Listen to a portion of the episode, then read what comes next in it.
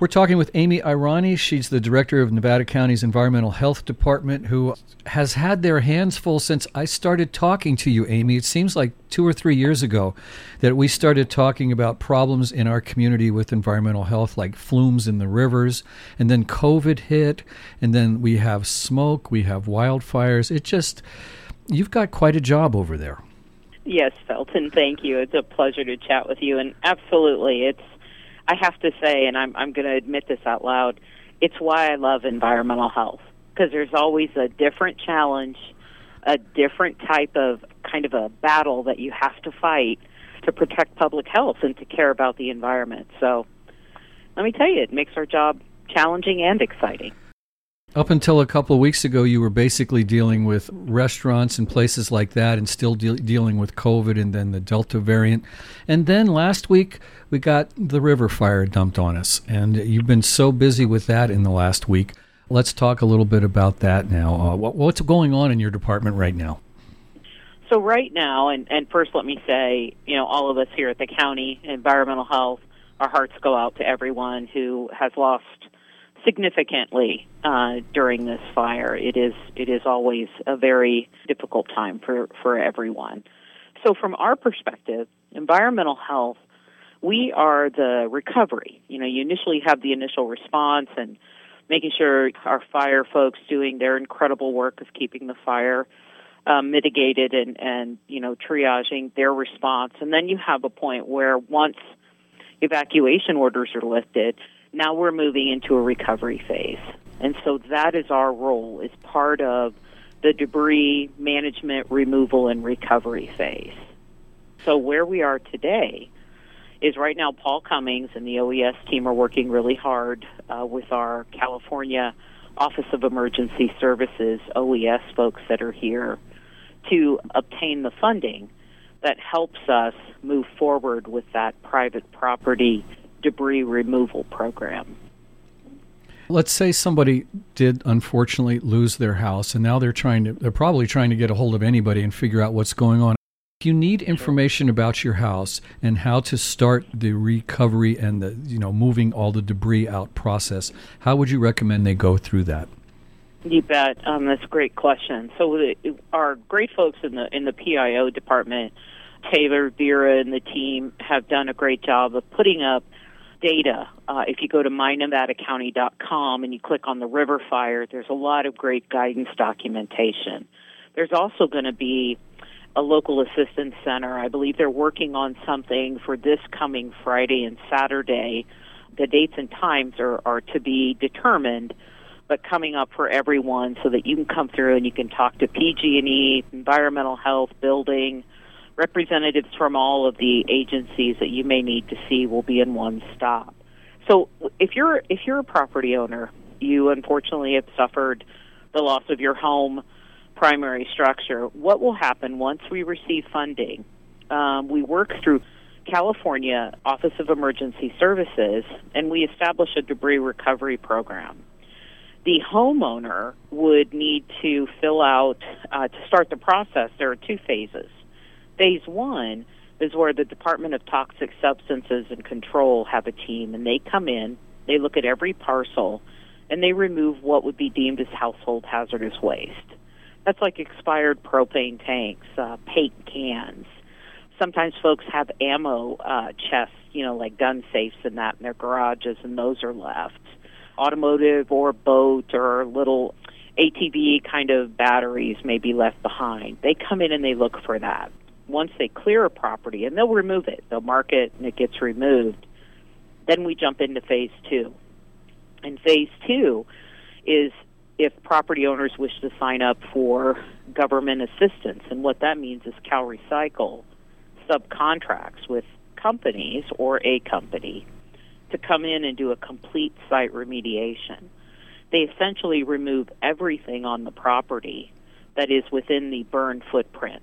So, in other words, the home, uh, say it's on a slab, the entire slab would be removed and all the debris upon the property would be collected and removed.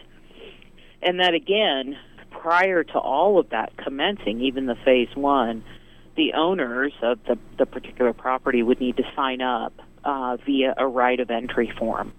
It's a detailed document, Felton. I'll admit that. I've tried to come up with kind of guidance, like a checklist to help, but that's why we're here. So if people have questions, you know, they need to reach out to our department. They can call anytime. You know, our direct line or our office line is 530-265-1222. You want to select option 3. And then, you know, my staff is understanding we have a, a spreadsheet and we're we're starting to gather data from everybody. We're talking with Amy Irani, the Nevada County Environmental Health Department Director. Amy, can you talk to uh, the toxicity of the smoke right now that we're still getting out of the fire and how unhealthy it is? Uh, sure. You know, that's one thing that obviously, you know, with the Dixie Fire, unfortunately, some of those, the, the smoke air movement came our direction. And in any particular situation, when particulate matter, which is very tiny, ash and smoke is extremely tiny, 2.5 or, or, or less, if you have any type of asthma or respiratory issues, inhaling that can really complicate your ability to breathe or your mobility. Ash from a fire in particular, though, oftentimes when organics burn, like trees or other debris or debris falling from the sky, they can contain heavy metals and other types of, you know, who knows what was burning, right? It could have it could have burned up uh, an area that was filled with a lot of automotive batteries or other things. So the the ash itself can be harmful. That's why property owners that are returning to their property after the river fire, if you have lost everything, please don't enter the property before contacting us first.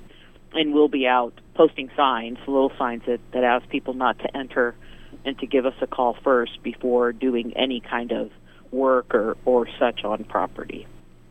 What else would you like folks to know right now? I mean, we're, we're almost a week past the river fire, so it's in the cleanup stage now for most folks. Uh, what would you tell people are the next steps?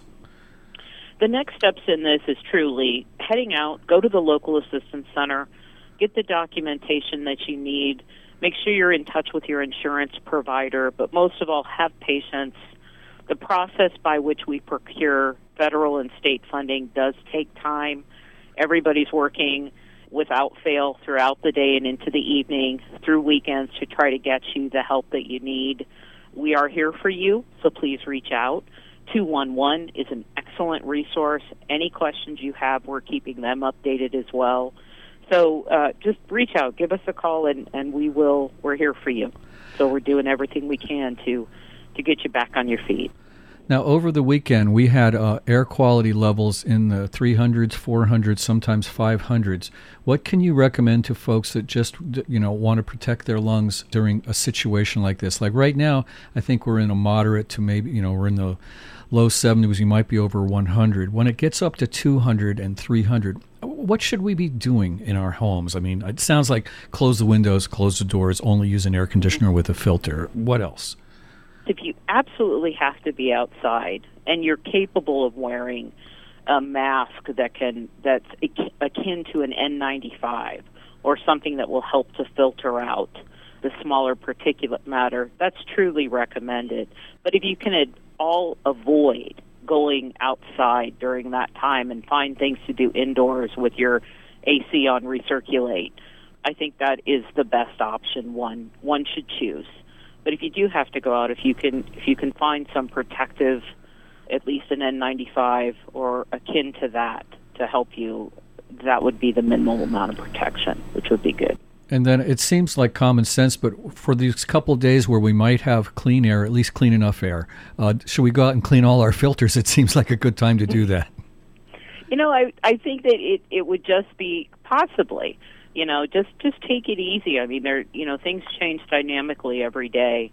And i think as we move forward and and as the fires and our great firefighters that are out there battling it the dixie fire and these we move into our wet season uh god willing i think that times to do that extenuating or that extenuous outside work people should just take it easy for you know for just the next few weeks and and make sure everything is everything is good We've been talking with Amy Irani, the uh, director for the Nevada County Environmental Health Department. If folks need to get a hold of you, give them the ways to contact you one more time. Absolutely. Feel free. You can email us at env.health, health, at co.nevada.ca.us, or you can give us a call at 530-265-1222, option 3. Thank you very much, Amy. Thank you, Felton. It's a pleasure.